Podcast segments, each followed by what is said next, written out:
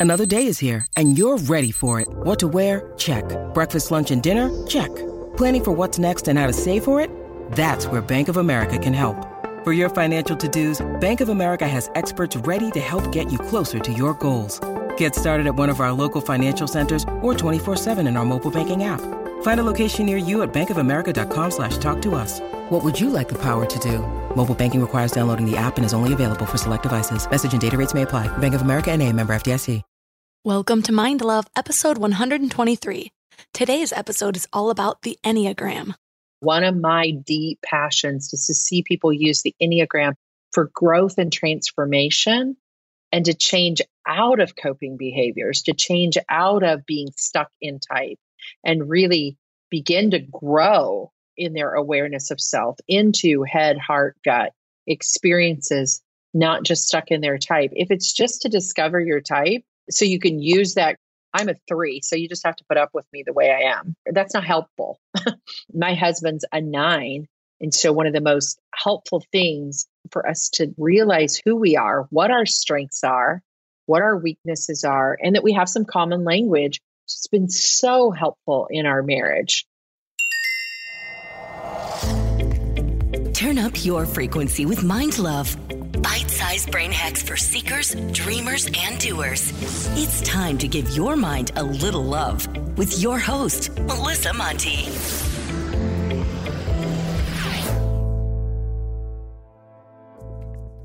Hi, friends and wild people. First off, if you haven't subscribed to the podcast yet, please hit the subscribe button. More subscribers means even better guests and tons more value. Plus, it helps me grow the show so more people can find it. And if you ask me, everyone could use a little more mind love. Okay, so after dozens of requests, I am finally doing an episode on the Enneagram, and I'm so glad it's happening. The Enneagram test is definitely the most powerful personality assessment that I've done so far. Besides an extensive astrology reading, those are really insightful also. So if you've never played with the Enneagram, there are a lot of websites with free Enneagram tests online that I'll link to in the show notes so you can get your own results. And I recommend listening to this episode first and then doing the assessment so that your results have a little more context and you know what to do with them. Personally, I love personality assessments. I also love anything that helps me understand myself or other people or the world better, so it makes sense. But the problem is, I usually get all excited about it. I take the test, get my results, share them with my hubby so I can say, see, this is why I am this way. and then I forget all about it until someone brings it up in conversation. I don't usually know what to do with the results, and as much as I love a good profile of myself, I also don't really like being boxed in. So I can find myself trying to prove my results wrong, or, or actually, I should say, prove myself more multidimensional than my results. Well, part of what took me so long to do an episode on the Enneagram was that I didn't want to just go over those nine personality types that it gives you and then be done with it. You can read those for yourself with a quick Google search.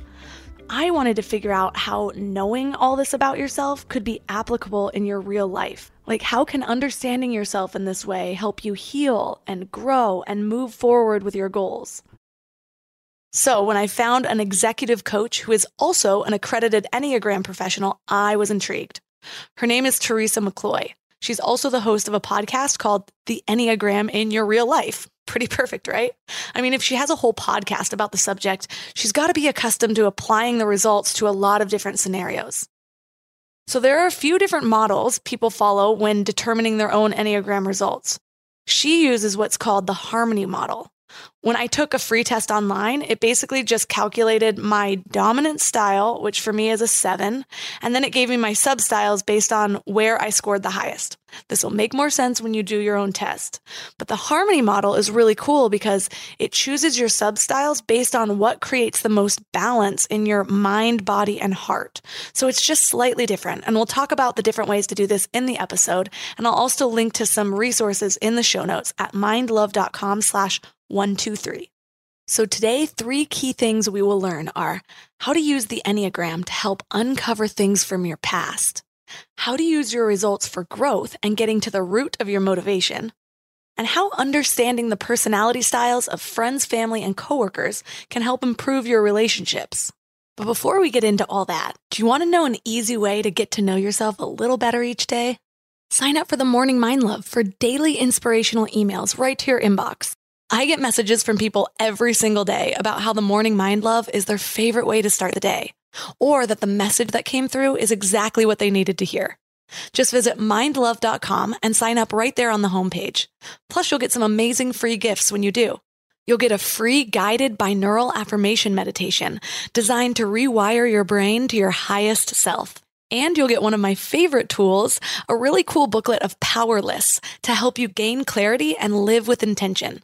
And it's all completely free.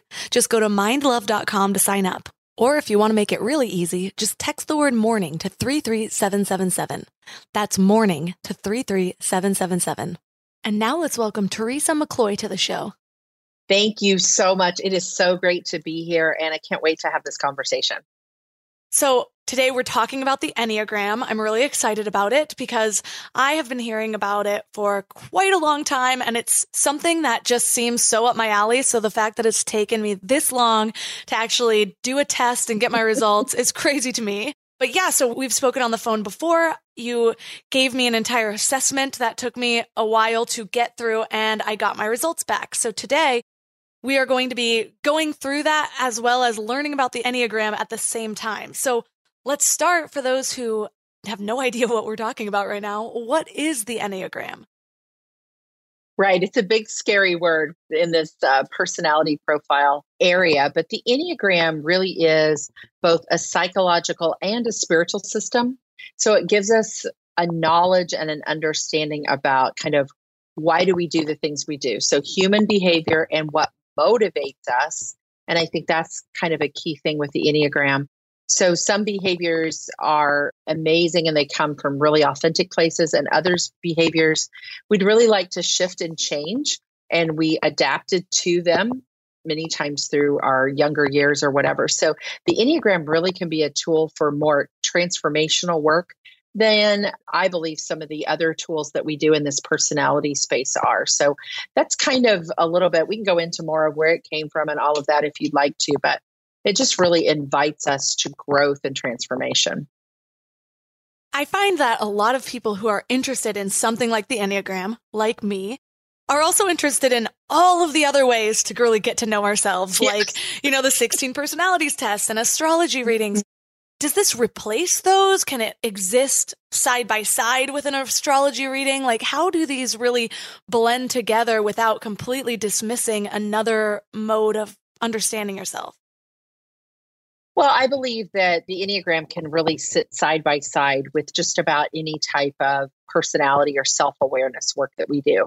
Now, remember, you're talking to an Enneagram practitioner, Enneagram coach, all of those things. So I'm always a little bit biased into the tool for sure. And I wouldn't be honest if I wasn't, but because I can see the Enneagram in all of those things.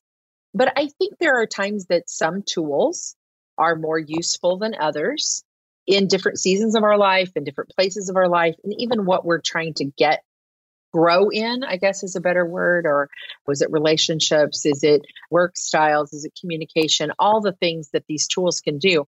But I do believe that the Enneagram, because it looks at that motivation piece, can really dive into the motivation and behavior piece, and it's psychological and spiritual, that it really can encompass a lot of these tools and sit right beside them.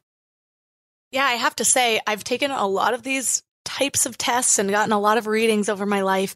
And I don't think I've ever gotten one that I'm like, oh, well, that just renders all the other ones useless. they tend to mm-hmm.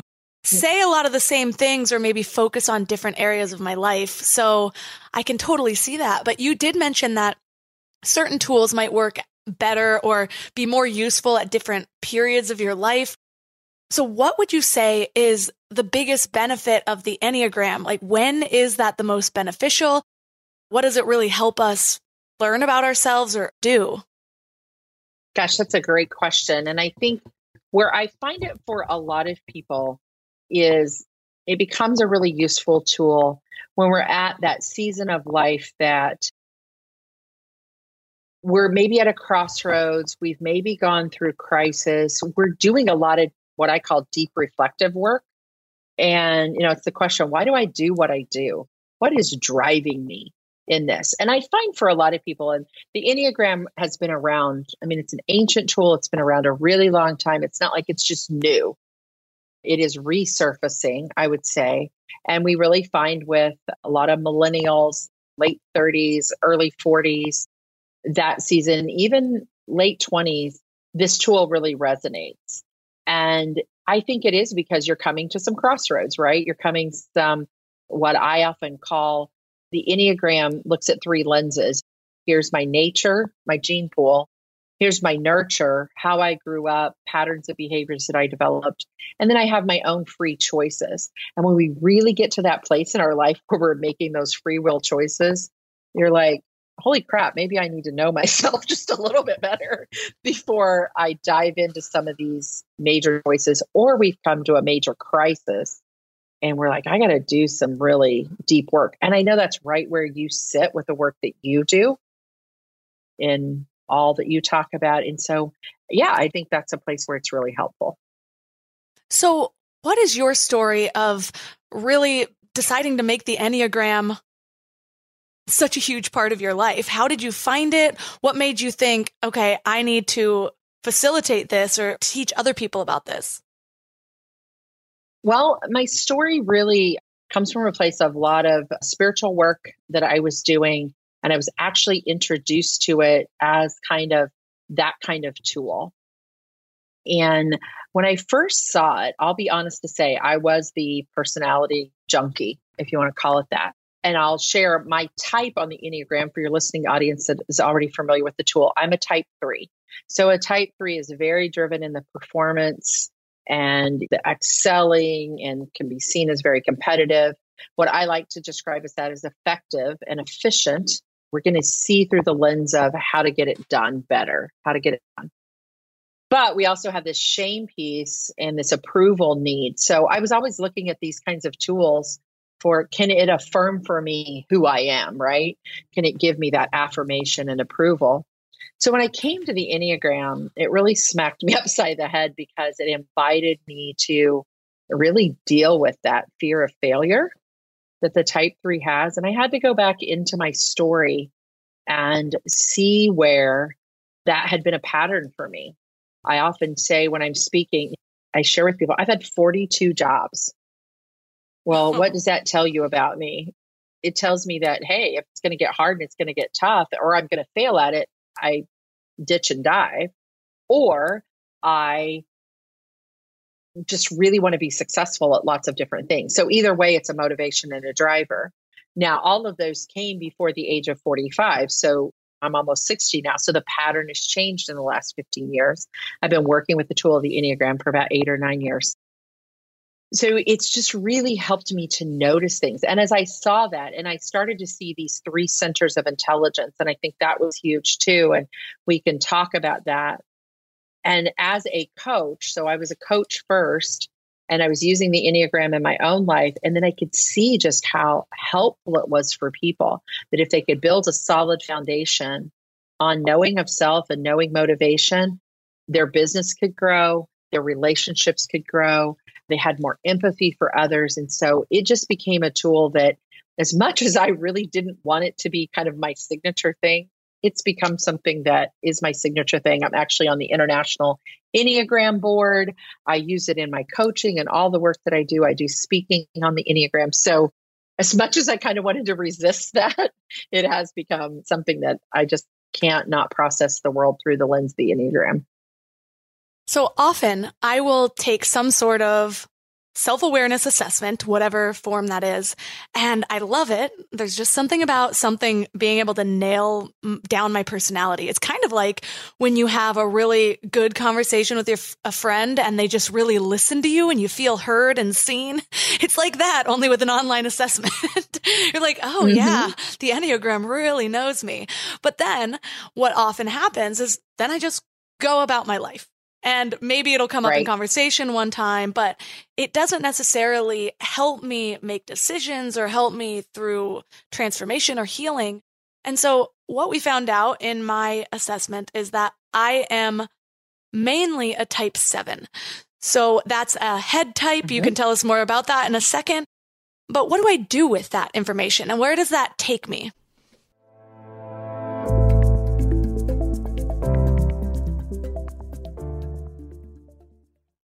And if this is your first time giving your mind a little love, I have a few goodies for you. First, don't forget to subscribe so you never miss an episode. And second, sign up for the Morning Mind Love. Think of it like a weekday oracle from your highest self to help you start each day with a positive focus. Plus, you'll get two gifts absolutely free a 30 minute binaural meditation and 30 days of journaling prompts to help you remember who you truly are. So join over 9,000 people and go to mindlove.com to sign up or text the word morning to 33777. We're all here just trying to live our best lives, right? And while you're here listening to a podcast, you might feel like you're on the right track, but then you visit family or you have a work deadline or something unexpected comes up and you're all stressed out and it feels like all the work is out the window. That's why it's so important to consciously curate what you can control, like who you surround yourself with, what you watch, what you listen to. So I'm going to add another podcast to your toolbox The Dr. John Delony Show. He has a PhD in counseling and has been sitting with hurting people for 20 years. He shares practical advice for everything from how to connect with people, how to face depression, overcome anxiety, and learn just what it means to be well. But what's really cool about his show is you can even leave a voicemail or send an email, and he'll address your topic or question about mental or emotional help on the show. So no matter what you're going through, the Dr. John Delony Show is here for you. Listen to the Dr. John Delony Show wherever you get your podcasts or follow the link on the website.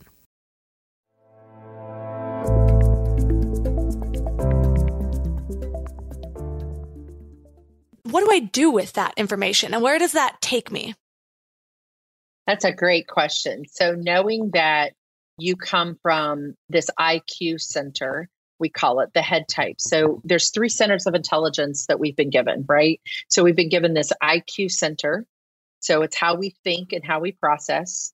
We've been given a heart center, EQ. We hear so much about that out in the world now emotional intelligence. And then we've been given what I many times call the GQ, that gut instinctual intelligence. So these three centers are firing on us all the time or not firing in us. so sometimes we've shut them down due to that nurturing space. So what your type 7 tells you is that you process out of this head center and underneath that is sometimes a fixation that comes from fear that comes from, and you would say, I'm not fearful. I dive into everything and we can talk about that, but it is a motivation for security or for a need for survival. Like I've learned how to survive through the lens of the type seven. So the seven, what it brings to the world is enthusiasm and joy. But some of the reason in their head and their thinking all the time is to avoid maybe things that are painful. So, what that tells you is what's the invitation for me to sit with things that might be difficult or might be painful? So instead of it just being shelf help, okay, I'm a type seven, I can say that at a dinner party. Where do I need to move to another center of intelligence? So the seven connects to the four and the one. We call it a harmony triad. And as you, Melissa, move to your four and really go, whoa, these are difficult things, but I know for me, to have enthusiasm and joy for life and all of these things, I need to recognize what's difficult.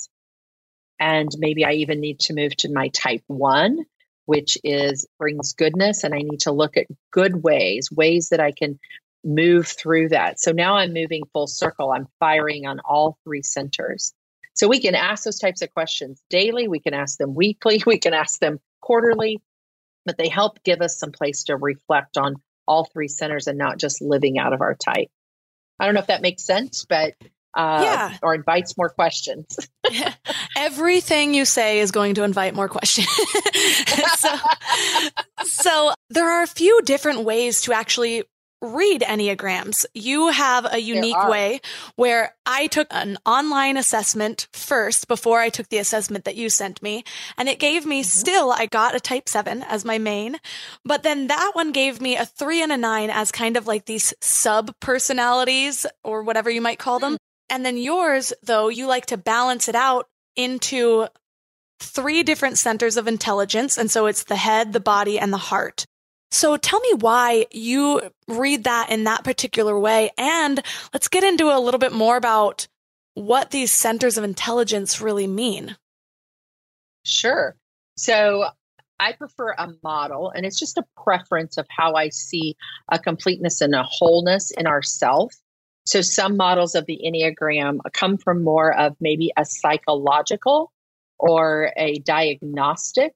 And so the first assessment that you take, I've never really heard the three, seven, and nine connected. So that's a different one. But those may have been your three top scores, and that I could see. But that's coming from more of a diagnostic model. So a lot of people out there that are hearing about the Enneagram, several, I mean, I'm sure a lot of your listeners that have heard the tool of the Enneagram have seen what we call the process model. And it just draws the lines a little bit differently. And I believe that it's a little bit incomplete. And I don't mean to, it's useful, but uh, there's more than one model in the Enneagram. So I like using the model that gives us access is the word I like to use to all three centers of intelligence. So some of the models don't give you access to all three. They'll say you go here, and then when you're in stress, you go again to another head type. And then when you're in less stress, you go to a body type. And I'm like, but where's the heart? Like, I think everybody gets a heart, right? yeah. so where's the love, you know? So I just like a completeness of the harmony model. And you see a lot of Enneagram teachers teaching harmony model. But if you go Google it, you're going to see the lines drawn a little bit differently. And I can give a resource at the end that people can go to and download to see what the harmony model looks like if that's helpful. But the reason is is because I do want people to feel that they have access and I do believe that the completeness and the beauty of the Enneagram is coming and knowing that I have access to all three of these centers. So there are times that for you, you're naturally going to go to that type seven headspace. That's going to be your first instinctual reaction, right? Is to process through your head. The head types are great, or excuse me, the type seven is optimistic and spontaneous, multi talented. Many times they're entrepreneurial, imaginative, all of those things. So that's what they bring to the world. And it's a beautiful space, and they're bringing that enthusiasm for us and those head centers the type 7 is your home but then you can go over and access your heart centers and our heart centers if you want to dive into talking about the centers a little bit the heart centers are really driven for a need of approval and affection and so their narrative i call it the false belief or the tape that we play in our head for the heart centers the tape is i'm not enough for the head center it's i don't have enough so for the seven, a lot of times it's I don't have enough fun. I don't have enough experiences. And I don't know, does that resonate with you at all, Melissa, when we say I don't have enough experiences or enough fun? A hundred percent, but it would resonate in a way of I've always been a seeker of those things. Like before mm-hmm. I really found what I was passionate about, which was mind love, I would be the girl that was always going through Eventbrite or Facebook events. And I would just go to events that yes. seemed weird and fun just because I felt like I was building up my character somehow by experiencing these things. It's like I needed to understand what it was so I could have this full view of the world, if that makes sense. Oh, totally makes sense. And I hear that from so many sevens. I just want experiences. You know, I want all of it. You know, I say they want the buffet of life, right? I want to have seen and done and touched and until they find and you've found yours. it so they're seekers. I mean, that's very that's a great word to describe how a seven approaches life. But then when you connect to your heart space of your four, when I use the harmony model, the seven connects to the four the four is sensitive and artistic and analytical and compassionate and imaginative. They give us this creativity spot. And I would wonder for you, where do you see that show up in your life? That my creativity, where does that show up? Mm-hmm. Mm-hmm. When I was younger, it really started with art. I loved drawing. I got really into poetry. I took a lot of different art classes. Then it went more to the digital space. So I was teaching myself Photoshop and things like that. But now I've found I feel creative in yoga flows. And it's interesting because I've realized in the last few years that I've been disconnected with my body for a really long time. And I think that stemmed from in high school when I was raped. It ended up becoming an eating disorder. And so it was always like me against my body rather than me integrated with my body. And what I was going to ask is that in this packet, I've noticed that it shows my centers of intelligence. Head is the top, heart is the second, and the totals are in the 90s, whereas my gut or body is down to 68. Does that have anything to do with that? Oh, absolutely, my friend. so that's interesting. And I knew a little bit of your backstory. And I find, especially for people that have had trauma in their body, their body space will be the most disconnected. Or the, sometimes the language we use in the Enneagram is dismissed. Hmm. So, like, I'm just going to shut down that center of intelligence and I'm going to dismiss it. Or sometimes we can see it go on hyperdrive. Like, I've got to control it because the body center, which this might be interesting for your listeners, is all about power and control. And the fixation is anger and guilt. And so then the false belief in the body center is, I've had enough. Like I'm done. I've had enough. So for you, some of that, and it's your percentile isn't like I've seen people, the scores that she's referring to on these profiles is a percentile score. And I've seen people have like a one or something, like Oof. nothing exists there. Or the heart space, they've had a one. Like, so you can dismiss any center of self. And that's why I love the harmony model of the Enneagram, is because knowing that, and you just said it, Melissa, like, I know I've been dismissing my body. And for you, it comes through the type one. Well, the type one is about bringing goodness. So, kind of your words are enthusiasm, creativity, and goodness. How can I help the world be a better place? How hmm. can I be good? And you're opening that up through the work that you're now doing and through what you're bringing through the world through speaking and podcasting and all the work you're doing with things you're opening that back up because you're telling your story and you're sharing right? And it's not having the control over you anymore.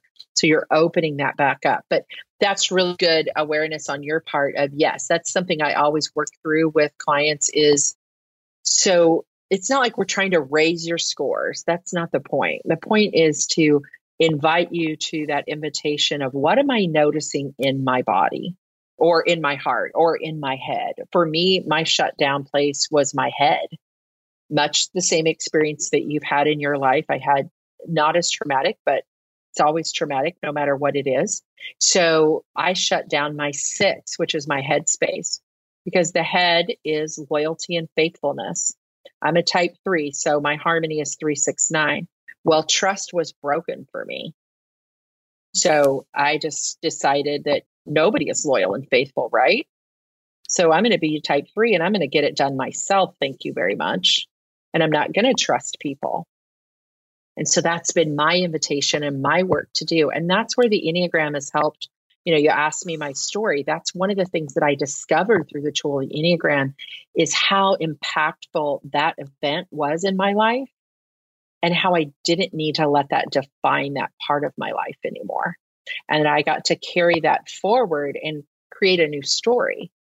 And I could do it by learning that people are loyal and faithful and that I can have trust. And so that's why I love the tool too, is because it can bring story forward for us and we can go back and go, where did I shut that down at? And, you know, it's not counseling, it's just it's bringing for story forward and making new story. We get to decide. We have the free will and the choice now as adults in different seasons of our life to go, nature gave me this. I was nurtured in this, and I had some either amazing things or some really horrible things happen to me. But now I have free will to choose how I carry that forward. Right. And I can see that because it's really one thing to have something in theory, and it's another thing to have like this actual score written down that is a reflection of all of these different practical areas of your life. For example, I know a lot of people that have sexual abuse in their past do somehow have an eating disorder later on in life. Two things that seem like they are completely disconnected. But when you have something like a sexual abuse trauma, oftentimes you do shut down your body first in that mm. moment and then it carries throughout your life. And so for me, then kind of having that maybe power or control with bulimia over my body, maybe never really being happy with my body, maybe feeling like it was against me sometimes, like there's a lot of different reasons that a therapist can get into from for why yes. a lot of those times it spawns into an eating disorder. But what's interesting to me is it's one thing to really just see that and say, oh, yes, I've had both of those things. Makes sense. It's another thing when you realize that this entire test took me a while to complete, and none of the questions had anything to do with being abused or anything to do with really eating. There are all these different ways that I interact with my body or dismiss my body, something that it's been able to pick up. And I didn't even catch on like, oh my gosh, this is trying to see if I am in touch with my body yeah. or not. Like the, it's not obvious yes. like that. And so it highlights different areas of my life that might be affected that aren't so obvious as like this thing that I already knew about myself. And so then I look at it and I'm like, why is this score so low? If I hadn't already done that inner work, that probably would have opened it up for me to see, oh, wow, that one thing back when I was 15 affected the rest of my life in this way. And it's affecting the way I work, uh, how I interact with people, and whatever that might be.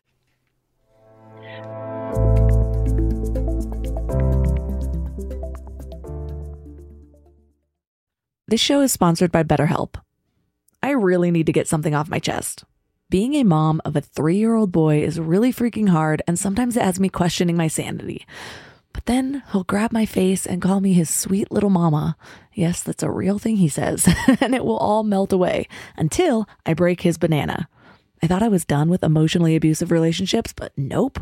We all carry around stressors, big and small, and when we keep them all bottled up, it can start to affect us negatively.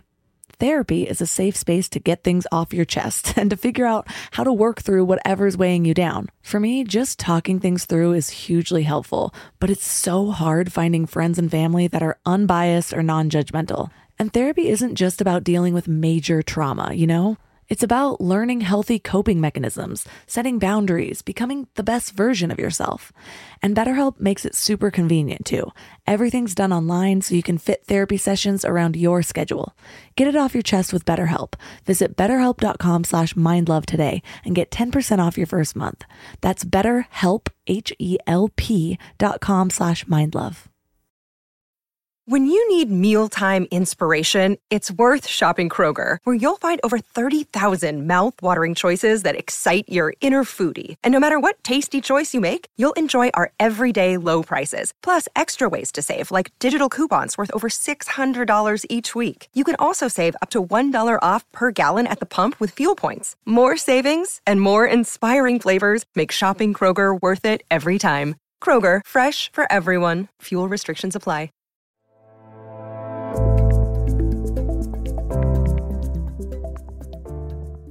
That insight is so helpful, I know, to those that are listening of, wow, I could maybe recognize. And it was the same experience for me. I could recognize a place where I've shut this down.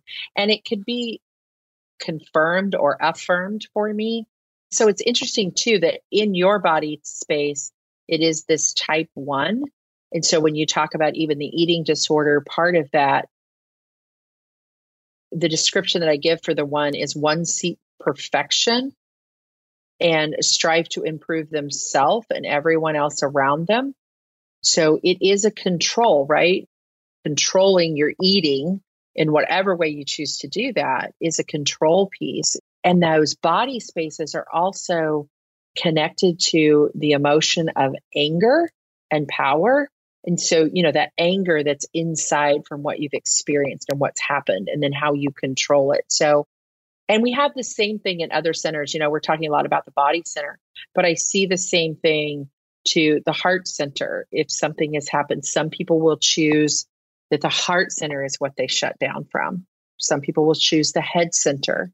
So, and it could be the same experience even, but they shut down a different center because no two experiences are exactly alike. I mean, it's not always about trauma. People don't always have traumatic events, but yet Many times it connects back to part of our story somewhere. So that's where I see the tool of the Enneagram being an invitation to access your whole self again and to invite you to do some of that work and carry some of those things forward, whether it's through spiritual practices, whether it's through body experiences, whether it's through psychological work or counseling or things that you still need to do with therapists and all of that. It really can be an invitation to transformation. Another way that it goes even deeper that I'm noticing now is so you had mentioned it briefly before of the difference between your authentic score and an adaptive score. So authentic is what you were born with and adaptive is what you've learned over time. And so Yes. It's interesting when I look at my score, the authentic in the body is higher than the adaptive, which shows that yes, a life mm-hmm. event did deeply affect. And so you can even look at your scores in that way and it's like if you don't know why you're you've cut off from your body and it's like, "Oh, I wasn't born this way. I learned this. What was that thing that I learned? Or no, maybe this is innate in me or whatever that insight is. And so I'm curious though, with these authentic versus adaptive, if I take this test again in 10 years, can I get a completely different score because maybe I've done 10 more years of transformation in whatever way I choose to do that? That's a great question. I get asked that quite a bit. I don't know that, you know, the numbers, of course, are not going to be exactly the same. And here's why on any given day, when you sit down to do any assessment, I don't care what it is. And I believe that the assessment that I use, I did not create it. It's created by Dr. Jerry Wagner out of Loyola University. And it's one of the few Enneagram online or whatever you want to call it, you know, assessments, personality things that is approved by the Psychological Board of Review. So it's very accurate in what it does. But if you took this even a week from now, Melissa, you might get different numbers around different places. I'm pretty positive that your seven would still come back as your home type. And once we discover kind of your home type, then this is your harmony. So I don't think the harmony would change at all. Maybe some of your authentic and adaptive numbers might change just because maybe that day you were a little more ramped up about something. So two or three percents might change one way or the other. Because even when I'm looking at your scores, your authentic and your adaptive, say in your heart space, they're a little less than five points away from each other. So they're pretty even. Like I said, I can look at your scores and know that you've done a lot of self awareness work because I see many, many scores that have some pretty far apart numbers people that are living very much in the adaptive side of who they are. So you have an assessment pack where I actually give some language back when I give back results to people of what are some words that describe adaptive behaviors and what are some words that describe authentic behaviors for your three centers of intelligence. Some people were not even able to recognize or give language to what that means. That's another thing I love about the Enneagram. It helps give us some common language if you and someone that you're in a relationship with or you're married to or whatever or your adult children whatever it might be your coworkers they've also done enneagram and you can have some common language it can really help you be empathetic and communicate better with one another in those ways. I can totally see that because there are times in life especially when i was younger where there's somebody being a certain way and it might just be completely authentic to them but it's so easy to be like, well, why are you being this way? Or, or how do you not see where I'm coming from?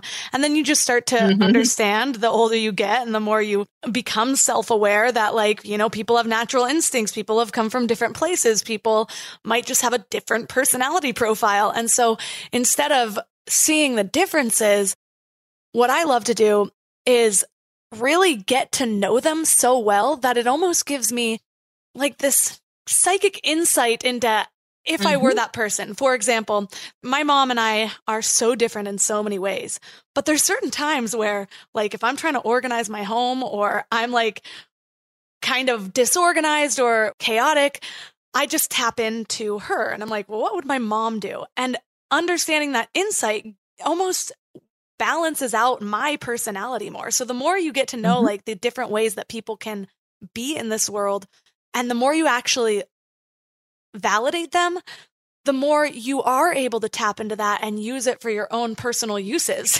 when it's necessary. Exactly. It's, it reminds me of uh, exactly. Napoleon Hill from Think and Grow Rich. He talks about having his invisible council. And this book was written a long time ago, but he had like Abe Lincoln and like all these, uh, like mm-hmm. Benjamin Franklin on his invisible council. And all he did was really research these great people of the universe. Mm-hmm.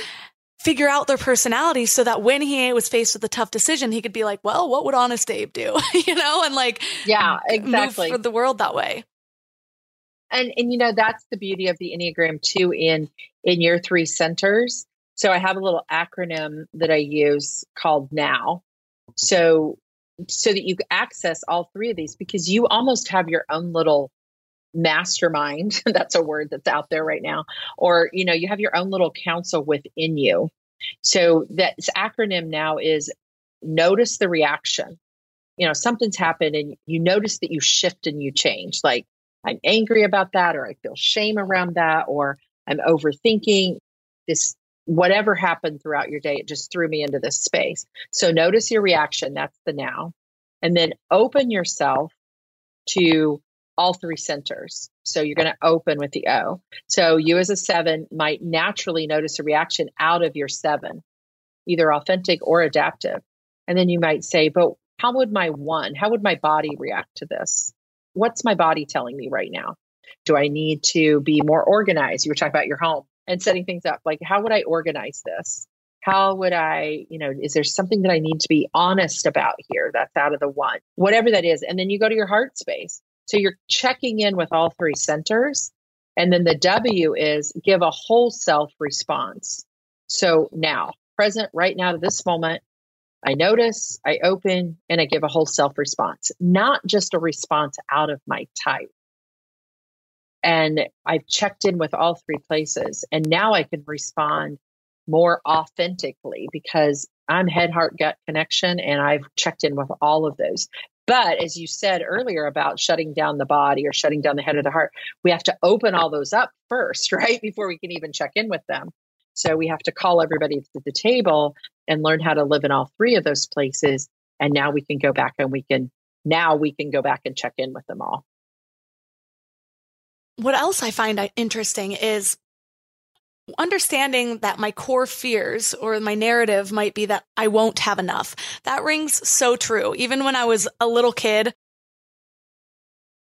it's even more interesting because I think I've always been that way. Like we'd be in a group situation and all of a sudden we're all going to have our like grab a cookie or whatever and I just had to make sure I had mine or I think and part mm-hmm. of it mm-hmm. was partially only child partially got stepbrothers when I was like 5 and so all of a sudden there's these kids that I have to share with that I was not used to it but then even moving forward in life having bulimia my anxiety around food and like getting my helping of food and making sure mm-hmm. I could hoard enough food for whatever my mm-hmm. addiction, my impulsion combined with like the only childness, it's just so interesting that that's always been a narrative to the point that different friends at different times saw me as stingy or not generous, which in one hand is total opposite of me. If I know I have enough, I want to give to everybody when I feel abundant, I constantly give.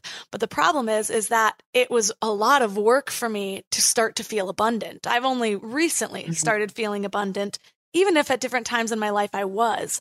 So understanding that though has been able to help me in that there's certain times that I have an irrational reaction, like maybe a little bit of anxiety over something, like my husband eating my leftovers, for example.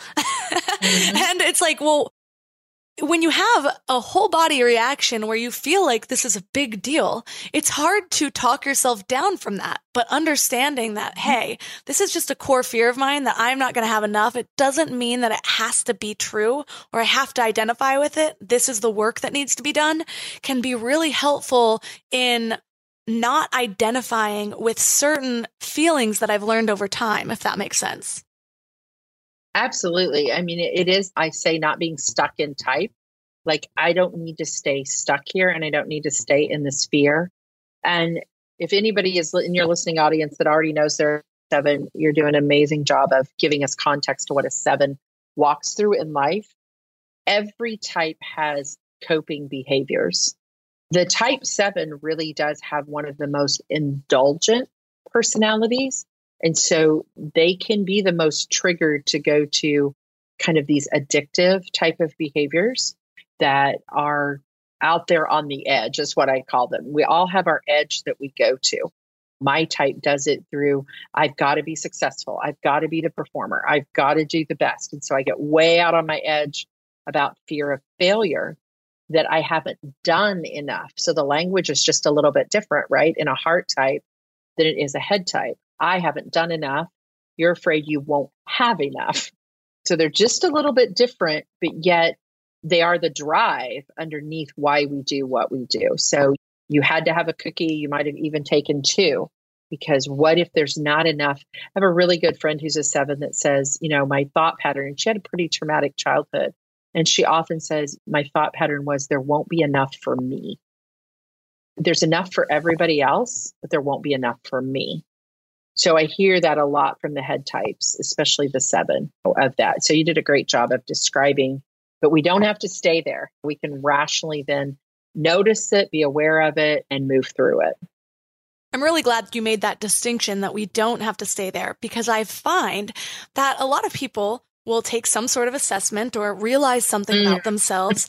and then it just becomes this thing that everybody needs to work around because yes. this is who I am. And one example of this is so since realizing I am an empath, it's really changed my life because it explains a lot of different things and I'm able to again, it's one of those things where I will notice a strong feeling in my body and now I have the tools to say, is this even mine? Or did I take this on from somebody else or what else is going on. Like understanding I have strong feelings and they don't always need to have the loudest voice in the room. But when I learned that, I joined a bunch of Facebook groups with empaths. And so I get them in my feed and the amount of times I'm like, I see people using this as a way to sink further into the discomfort of it. Like, Mm-hmm. This person did this. How do you tell your husband not to do this because I'm an empath and all this stuff? And it's just like, that is not helping you or anybody else in your life. It's just making you actually a little bit more self indulgent, bringing it back to that. So I like that there's actually a way to move forward with that. Yeah. And Melissa, I agree. I'm the same way about the Enneagram. So I think when we really learn to love a tool or love something that we discover, then we get a little bit protective of it. And I'm a little bit the same way about the Enneagram. I don't want people to just go, oh, I know my type and now I can talk about it at a dinner party because everybody else is doing it. Or there's a thousand memes out there that say, well, this is how a three does and this is what a four does because it's so much more than that.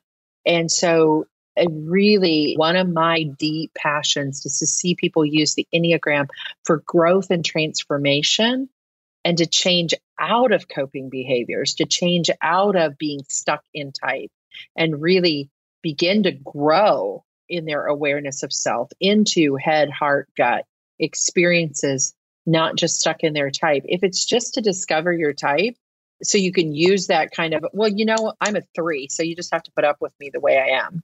That's not helpful. it's not growth. And that's a misuse of these tools. That's like any of our personality awareness. You know, we say, well, that's just who I am. You'll have to live with me. My husband's a nine. And so, one of the most helpful things for us has been for us to realize who we are, what our strengths are, what our weaknesses are, and that we have some common language. It's been so helpful in our marriage, in the growth of our marriage, and some very difficult things that we have walked through our son struggled with addiction and we actually lost him to an overdose two and a half years ago. And he was 30 years old and one of the most difficult times in our life. And I don't know that we would have survived that in our marriage, those 10 years, and then losing him and the grief process that we still go through if we didn't have tools to know each other better through. So that's where these types of things can really be so, so very helpful. I'm so sorry to hear about that. Sending you just love right now with that one. And Thank it does it does make it. a lot of sense that when we're in trauma, when we're in pain, a lot of times those parts of our personalities are so amplified.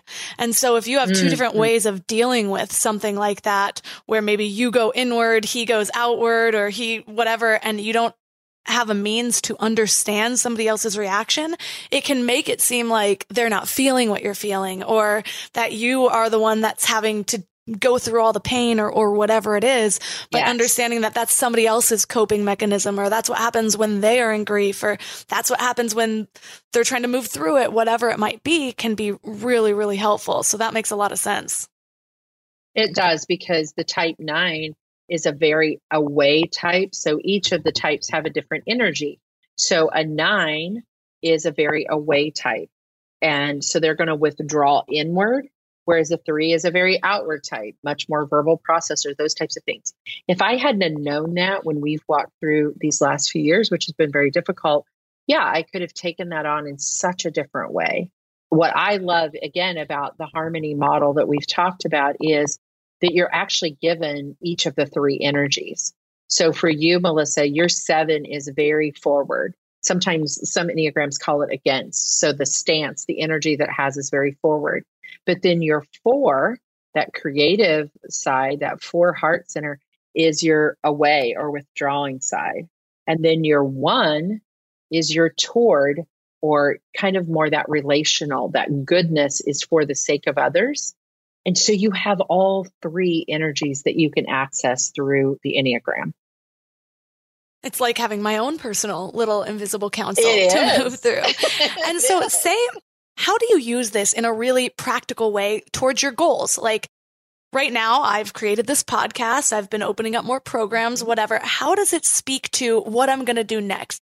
Does it help me decide? Does it help me understand what I'm going to need more? Like, how would you use that when you're coaching someone in a forward moving process, if that makes sense?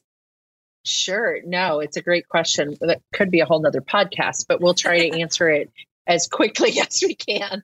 But for example, if somebody, because I do this work, I mean, it's part of what I do in the real life process is let's get to know ourselves well, then let's put it into practical applications. I love to work in 90 day processes, help people look at their big picture goals, and then let's break it down. And so some of it is, first of all, knowing your energy level. Where do you naturally come from? So as a seven, you're never at a shortage for ideas, right?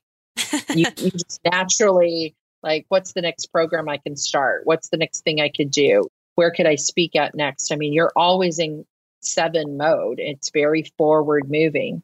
So, knowing that about yourself, it is maybe putting some boundaries around, well, when I come up with a new idea, I need to run it through these parameters the parameter of time, the parameter of energy. So, you start to ask yourself some good questions how am I going to access my one, which gives me some good structure and systems? And what systems and structures do I need to put around this goal? What boundaries do I need here? How am I going to access my creativity? And so you start to flesh it out through all three centers again when you're working on a goal or a project. You can ask yourself good questions from all of those places. And I do a lot of those resources and develop a lot of those out for clients. But I'm just always using it to say, where do I need to speed up? Where do I need to slow down? Where am I overusing that particular energy that I'm getting? So, forward motion, but some types are naturally in forward motion. So, they need somebody to ask them questions out of. For me, I'm a forward moving three, just like you're a forward moving seven. So, how do I need to slow down? Do I take a day off? Do I ever find things that are joyful and restful that aren't work related. That was a huge one for me. I actually am, I often call myself a workaholic. That was part of my story. I used work to avoid pain of what our family was even walking in. And so I have to learn to take a good day off. So I want to coach the whole person, not just that's why I call it real life process. It's your whole real life. It's not just about how successful you can be so yeah that's some of the ways that i use it there's many many others but that's just a few well the final question i want to know because it does come up a lot is using the enneagram for healing so knowing maybe some of the things i've been through can it speak to how I can best heal from some of the trauma that I've gone through. Or if somebody's really struggling with something and then they find out their Enneagram, how does that speak to how they unpack that or move forward from trauma? I do think it, you know, there are Enneagram practitioners who specifically work in trauma and help people work through trauma. I wouldn't say that's my specialty, and I don't ever want to speak that it is, even though I've had a lot of trauma in my life. I work more in the Enneagram from a business perspective and from a whole self living perspective. But it can be helpful in those places. And I think some of it is there's a lot of Enneagram practitioners that work in somatic work, which is body work and really that invitation to being in touch with your body if the trauma has come through that center. So there are those types of people that really have specific work that they use the tool of the Enneagram to do that healing work. I know a lot of counselors that use it to use it in that way of all three of these centers. Most times, if you're working with a good Enneagram practitioner, not one that's just putting content out there so that you can find your type, but a really good practitioner, they're going to talk about all three of these centers of intelligence and they're going to invite you to do work in all those places and it may be work that's in one area of trauma. So i see it used a lot in healing even in just what you've spoke about melissa even in someone for the first time and that was really my experience recognizing that there was trauma. Like oh gosh i didn't even know that was there like that's how disconnected I was from the trauma of sexual abuse that I had had. I just didn't even recognize it. I had dismissed it so much because I was like nine or 10 years old. But when I really got to looking at the Enneagram, it helped me carry that story forward so that I could process it as an adult and what was true, what wasn't, all the things that we have to work through but I don't know that I would ever even have carried it forward had I not had the tool and not had a tool to work through with it. It just didn't come up. So, yes, it can be so much used in healing, but you want to make sure. I mean, recommendation I would give is don't just do it through reading books, really get with someone that can walk it with you. So, for listeners who are interested in understanding more about their own Enneagram profile and possibly diving into it with you, where is the best place for listeners to connect with you online? Oh, thank you for asking. I appreciate that. The best way is just to go to my website at teresamccloy.com, T E R E S A M C C L O Y.com, and then click on the Work With Me tab. And under the Work With Me tab, if you scroll to the bottom, you'll see a place if you want to do an online profile you can do that. I also have some other things that are more business related, but the online profile, if they're just really wanting to work with the tool, they can take a profile and then we have some other things from there if they want to process that through uh, myself or the other coach that I have works with me. They can do that as well. They'll get the exact same profile that you've been talking about. so, and that you've been seeing, and it just gives you results back and lets you process with that. And then we have some other things that we send to you as well along the way. But yeah, that could be kind of a step one introduction. If they go to my website and they click on the podcast, because I have a podcast, The Enneagram in Your Real Life. And if they click on that, there is a place that they can actually download a free typing guide that gives them all nine of the types, the description of all nine types. They're authentic and adaptive. There's no scoring or anything with that, but it's a reference sheet PDF that people can read through. All of the links from this episode will be at mindlove.com slash 123. Within those links, I'll be linking to Teresa McCloy's website, the official Enneagram test that she uses to get the Harmony Triad model of the Enneagram, as well as another test that I took online that I thought really explained the Enneagram in detail in ways that I could apply it to my life. So, your challenge this week is to take one of these tests and see what you uncover about your motivation style and what your style typically struggles with and excels with, and then try to figure out how you can use this information as you're working towards your goals. So for me, one thing it's spoken to is understanding what types of people I need to balance me out. For example, it could be really helpful for me to partner with or hire an assistant who's a five because they're a little less enthusiastic and a little more objective and discerning. So figure that out for yourself. Share your results on Instagram and tag me at MindLoveMelissa so I can see who's all in this community. And as you get these results, it can be really fun to compare your styles with friends. So I have a women's group full of people who have already taken their Enneagram assessments. So it's just funny now that I actually understand and know my personality style. We've been comparing, and I notice more and more people saying, Well, I'm a five on the Enneagram, or I'm a seven on the Enneagram. and now I get what they're talking about. So share this episode, share a link with your friends, and compare and contrast results. It's fun. So thanks for giving your mind a little love today, and I'll see you next week. Thanks for tuning into Your Higher Frequency with Mind Love. Head to mindlove.com for a free gift to keep your vibes up until next week.